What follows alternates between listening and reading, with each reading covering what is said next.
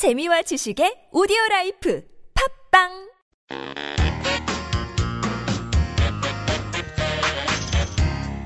Hello and welcome to Drinking Korean Podcast Season 5, Episode 6. This podcast is designed to help people learning Korean as a second or foreign language. 안녕하세요. 반짝반짝 한국의 스테파노입니다. 안녕하세요. 지니입니다. 오, 지니 씨 오늘 어디 갔다 왔어요? 옷이며 화장이며 보통 때랑 좀 다른데요. 그런가요?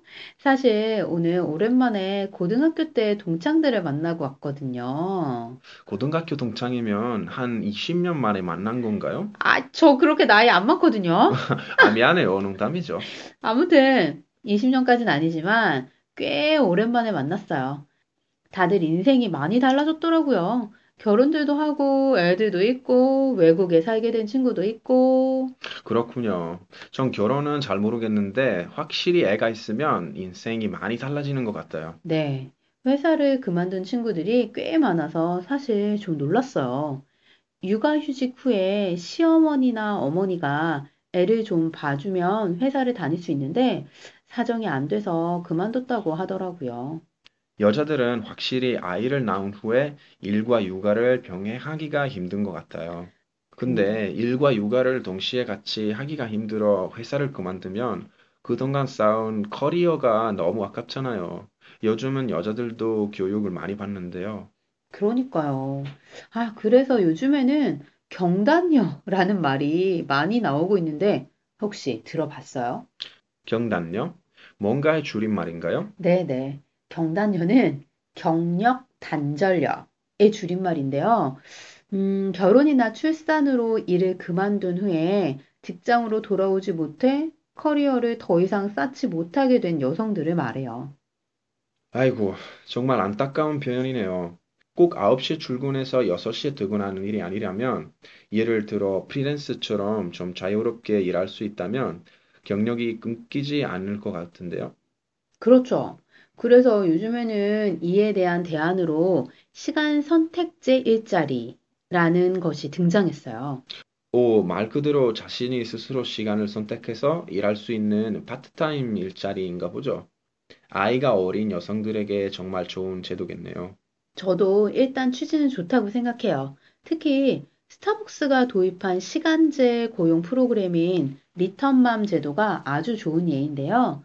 특히 얼마 전에는 시간 선택제로 일하던 여성분들이 모두 전일제 직원으로 전환되었다고 하더라고요.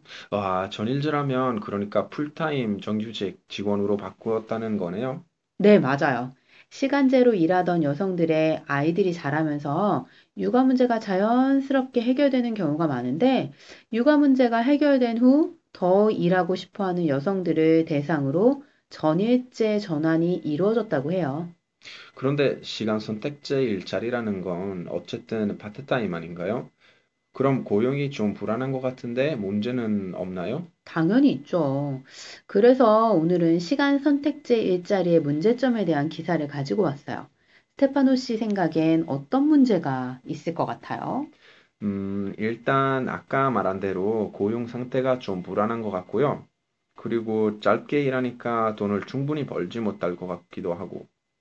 또 과연 회사에서 파트타임으로 일하는 사람들의 커리어에 도움이 되는 일을 줄지 그것도 좀 걱정되긴 하네요.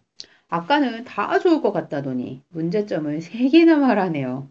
그럼 스테파노 씨가 예상한 내용이 과연 맞을지 기사를 들어봅시다. 앞에서 이야기한 표현 중에 일과 육아를 병행하다, 경력 단절 여성, 시간제 고용, 전일제 등에 집중해서 내용을 들어보세요. 주부 김모 씨는 4살 된 아이의 육아와 일을 병행하기 위해 오전 8시에서 12시 시간대만 선택해 일하고 있습니다.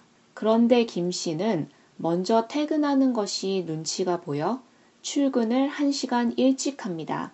때로는 12시가 넘을 때까지 일을 할 때가 있지만 초과 수당은 입 밖에 내기도 힘듭니다. 은행에서 근무하는 이모 씨도 육아휴직 후 시간 선택제로 일하고 있지만 마음이 편하지 않습니다. 정규직 직원 하나가 퇴직했지만 은행에서 대체 인력을 뽑지 않고 있기 때문입니다. 선택한 시간까지만 일하고 싶지만 동료들에게 폐를 끼치는 것 같아 일을 일부러 더 할 때도 많습니다. 이처럼 시간 선택제로 일하는 근로자들 중에는 주위 시선을 의식해 정해진 시간보다 더 일하는 경우가 허다한 것으로 파악되고 있습니다. 이런 흐름을 감지한 일부 업체는 인건비 절감 차원에서 정규직 대신 시간 선택제 근로자를 선호하는 사례도 있다고 합니다. 정부는 여성들의 경력 단절을 막고 일 가정 양립 지원을 위해 2013년 도입된 시간 선택제 일자리가 지속적으로 증가하는 등 효과를 보고 있다고 자평합니다. 정부는 시간 선택제가 근로자의 다양한 수요를 충족시키고 있고 기업의 인력난 해소와 생산성 향상에 도움이 되고 있다고 평가했습니다. 하지만 실상은 달랐습니다. 아이 양육을 위해 시간 선택제를 지원하는 여성 대부분은 오전 10시에서 오후 4시 시간대를 원하지만 실제 선택할 수 있는 시간대는 대체로 오전 8시에서 12시, 오후 1시에서 5시 등으로 한정돼 있다고 합니다. 시간 선택제로 일하면서 일을 선택한 시간보다 더한 경우에 초과 수당을 지급하지 않는 기업들도 많았습니다. 또 시간 선택제는 단순 반복 업무, 고객 응대 등의 일자리가 많고 이들 근로자를 위한 교육 훈련과 승진 기회도 적다는 비판도 제기됐습니다.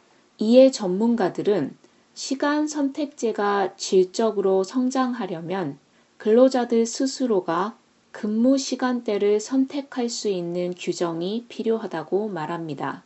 권혁 부산대 법학전문대학원 교수는 근로자의 시간 선택 신청권을 보장하는 법적 근거를 마련해야 한다고 주장했습니다. 근로 유형을 8시간 전일제를 기준으로 4시간, 2시간 근로나 월수금 출근 등 다양화할 필요가 있다는 것입니다. 권 교수는 해당 근로시간 전환 신청권의 대상과 요건, 시간제 근로기간의 상한 규정 등을 명확히 하는 작업이 필요하다고 강조했습니다. 전일제에서 시간 선택제로, 시간 선택제에서 전일제 등 기존 직장에서 근무 형태를 바꿔 일할 수 있는 전환형 시간 선택제도 확산돼야 한다는 주장도 나옵니다. 황수경 한국개발연구원 연구위원은 출산 등의 이유로 직장을 그만둔 후 다른 곳에서 시간 선택제로 일하는 것은 경력을 유지하는데 큰 도움이 되지 않는다며 같은 직장에서 단축 근무 등 근로 시간을 유연하게 운영하는 방식의 전환형 시간 선택제가 하루빨리 자리 잡아야 한다고 말했습니다. 와, 아까 스테파노 씨가 말했던 문제점들이 여기 다 나왔네요. 그러네요. 이제 내용을 하나하나 좀 살펴보면서 자세한 내용도 좀 알아보고 싶은데요. 그러죠. 먼저 첫 부분입니다. 주부 김모 씨는 4살 된 아이의 육아와 일을 병행하기 위해 오전 8시에서 12시 시간대만 선택해 일하고 있습니다. 그런데 김 씨는 먼저 퇴근하는 것이 눈치가 보여 출근을 1시간 일찍 합니다. 때로는 12시가 넘을 때까지 일을 할 때가 있지만 초과 수당은 입 밖에 내기도 힘듭니다.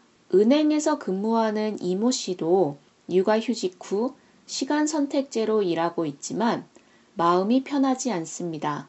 정규직 직원 하나가 퇴직했지만 은행에서 대체 인력을 뽑지 않고 있기 때문입니다. 선택한 시간까지만 일하고 싶지만 동료들에게 폐를 끼치는 것 같아 일을 일부러 더 할 때도 많습니다. 이처럼 시간 선택제로 일하는 근로자들 중에는 주위 시선을 의식해 정해진 시간보다 더 일하는 경우가 허다한 것으로 파악되고 있습니다. 이런 흐름을 감지한 일부 업체는 인건비 절감 차원에서 정규직 대신 시간 선택제 근로자를 선호하는 사례도 있다고 합니다. 여기서는 먼저 구체적인 예를 통해 시간 선택제 고용제도의 문제점을 설명하고 있는데요. 이 부분에서는 크게 문제점을 두 개로 요약할 수 있겠는데요. 우선 시간 선택제지만 자신이 선택한 것보다 훨씬 오래 일해야 하는 경우가 많고 더 오래 일하는 경우에도 그에 대한 돈, 즉 조과수당을 받기가 어렵다는 거네요. 그렇죠. 그리고 기업들이 정규직 직원을 더 뽑아야 하는 경우에도 뽑지 않고 시간 선택제 직원에게 일을 시키는 경우가 많다는 내용이었어요. 아무래도 정규직 직원에게는 의료보험이나 퇴직금, 월급 등 사람을 고용하기 위해 필요한 돈인 인건비가 들지만 시간 선택제 지원에게는 그런 돈이 안 드니까 인건비가 덜 들어서 그런 거겠죠. 그렇죠. 그럼 다음 부분을 들어보면서 정부는 시간 선택제 고용에 대해 어떻게 생각하고 있는지 알아봅시다. 정부는 여성들의 경력 단절을 막고 일, 가정, 양립 지원을 위해 2013년 도입된 시간 선택제 일자리가 지속적으로 증가하는 등 효과를 보고 있다고 자평합니다. 정부는 시간 선택제가 근로자의 다양한 수요를 충족시키고 있고 기업의 인력난 해소와 생산성 향상에 도움이 되고 있다고 평가했습니다. 한국 정부는 아주 긍정적으로 평가하고 있네요. 뭐, 물론 자평한 거니까 당연히 그렇겠지만요. 네, 실제로 일자리가 늘긴 했다고 하는데요. 이 제도가 실제로 일자리 증가, 근로자, 기업에게 모두 좋은 건지 다음 내용을 들어보죠. 하지만 실상은 달랐습니다. 아이 양육을 위해 시간 선택제를 지원하는 여성 대부분은 오전 10시에서 오후 4시 시간대를 원하지만 실제 선택할 수 있는 시간대는 대체로 오전 8시에서 12시, 오후 1시에서 5시 등으로 한정돼 있다고 합니다. 시간 선택제로 일하면서 일을 선택한 시간보다 더한 경우에 초과 수당을 지급하지 않는 기업들도 많았습니다. 또 시간 선택제는 단순 반복 업무, 고객 응대 등의 일자리가 많고 이들 근로자를 위한 교육 훈련과 승진 기회도 적다는 비판도 제기됐습니다. 역시 자기가 정말로 원하는 시간대에 일할 수 있는 건 아니었네요. 네, 그리고 앞에서도 나왔던 초과 수당을 받기 어렵다는 문제도 다시 지적되었고요. 일의 내용에 대한 비판도 있었네요. 사실 예를 들어 패션 디자이너로 일하던 여성이 단순 반복 업무나 고객 응대 등 완전히 다른 일을 하면 경력이 단절되는 건 마찬가지 아닌가요? 네, 저도 그렇게 생각해요. 그래서 이에 대해 다양한 대안과 조언이 나오고 있는 것 같은데요. 어떤 대안이 나오고 있는지 알아보죠.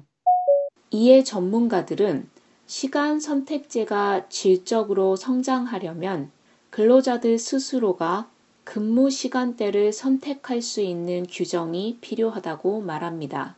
권혁 부산대 법학전문대학원 교수는 근로자의 시간 선택 신청권을 보장하는 법적 근거를 마련해야 한다고 주장했습니다. 근로 유형을 8시간 전일제를 기준으로 4시간, 2시간 근로나 월수금 출근 등 다양화할 필요가 있다는 것입니다. 권 교수는 해당 근로시간 전환 신청권의 대상과 요건, 시간제 근로기간의 상한 규정 등을 명확히 하는 작업이 필요하다고 강조했습니다. 전일제에서 시간 선택제로, 시간 선택제에서 전일제 등 기존 직장에서 근무 형태를 바꿔 일할 수 있는 전환형 시간 선택제도 확산돼야 한다는 주장도 나옵니다.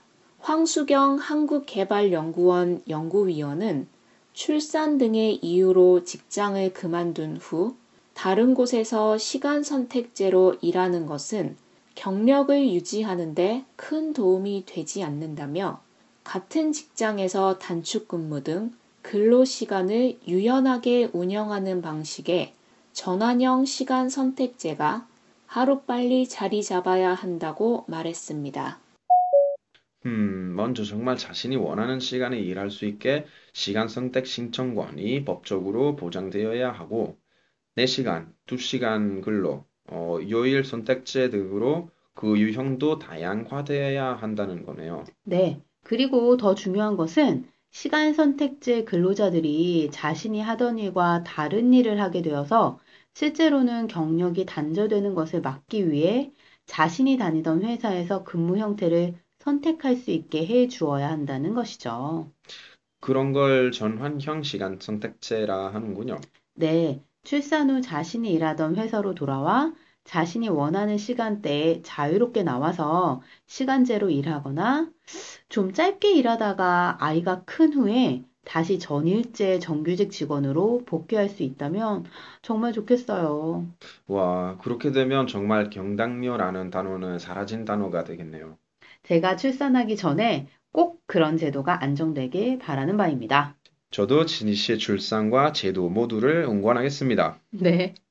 오늘은 한국의 시간 선택제 일자리에 대한 기사를 소개했는데요.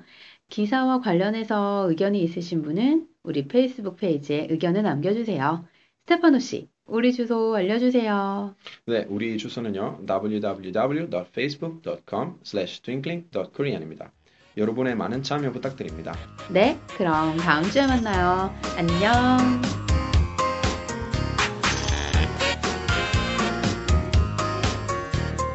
주부 김모 씨는 4살 된 아이의 육아와 일을 병행하기 위해 오전 8시에서 12시 시간대만 선택해 일하고 있습니다. 그런데 김 씨는 먼저 퇴근하는 것이 눈치가 보여 출근을 1시간 일찍 합니다.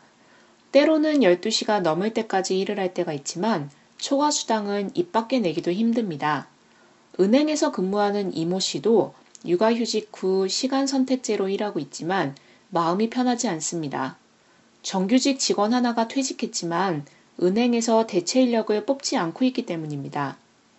선택한 시간까지만 일하고 싶지만 동료들에게 폐를 끼치는 것 같아 일을 일부러 더 할 때도 많습니다. 이처럼 시간 선택제로 일하는 근로자들 중에는 주위 시선을 의식해 정해진 시간보다 더 일하는 경우가 허다한 것으로 파악되고 있습니다. 이런 흐름을 감지한 일부 업체는 인건비 절감 차원에서 정규직 대신 시간 선택제 근로자를 선호하는 사례도 있다고 합니다. 이처럼 시간 선택제로 일하는 근로자들 중에는 주위 시선을 의식해 정해진 시간보다 더 일하는 사람이 많은 것으로 파악되고 있습니다.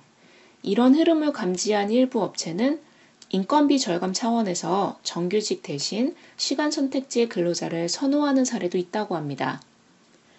정부는 여성들의 경력 단절을 막고 일 가정 양립 지원을 위해 2013년 도입된 시간 선택제 일자리가 지속적으로 증가하는 등 효과를 보고 있다고 자평합니다.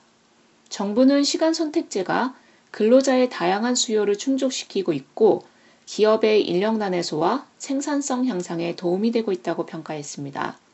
하지만 실상은 달랐습니다. 아이 양육을 위해 시간 선택제를 지원하는 여성 대부분은 오전 10시에서 오후 4시 시간대를 원하지만 실제 선택할 수 있는 시간대는 대체로 오전 8시에서 12시, 오후 1시에서 5시 등으로 한정돼 있다고 합니다. 시간 선택제로 일하면서 일을 선택한 시간보다 더한 경우에 초과 수당을 지급하지 않는 기업들도 많았습니다. 또 시간 선택제는 단순 반복 업무, 고객 응대 등의 일자리가 많고 이들 근로자를 위한 교육 훈련과 승진 기회도 적다는 비판도 제기됐습니다. 이에 전문가들은 시간 선택제가 질적으로 성장하려면 근로자들 스스로가 근무 시간대를 선택할 수 있는 규정이 필요하다고 말합니다. 권혁 부산대 법학전문대학원 교수는 근로자의 시간 선택 신청권을 보장하는 법적 근거를 마련해야 한다고 주장했습니다. 근로 유형을 8시간 전일제를 기준으로 4시간, 2시간 근로나 월수금 출근 등 다양화할 필요가 있다는 것입니다. 권 교수는 해당 근로시간 전환 신청권의 대상과 요건, 시간제 근로기간의 상한 규정 등을 명확히 하는 작업이 필요하다고 강조했습니다. 전일제에서 시간 선택제로, 시간 선택제에서 전일제 등 기존 직장에서 근무 형태를 바꿔 일할 수 있는 전환형 시간 선택제도 확산돼야 한다는 주장도 나옵니다. 황수경 한국개발연구원 연구위원은 출산 등의 이유로 직장을 그만둔 후 다른 곳에서 시간 선택제로 일하는 것은 경력을 유지하는 데 큰 도움이 되지 않는다며 같은 직장에서 단축 근무 등 근로 시간을 유연하게 운영하는 방식의 전환형 시간 선택제가 하루빨리 자리 잡아야 한다고 말했습니다. The piece of news from above is an adapted excerpt from the article. 시간제 일자리 늘었다지만 고용의 질은 우울. That appeared on the Herald 경제 on July the 24th, 2015. Twinkling Korean, the Korean learning podcast is designed and recorded by Kiltong KFL.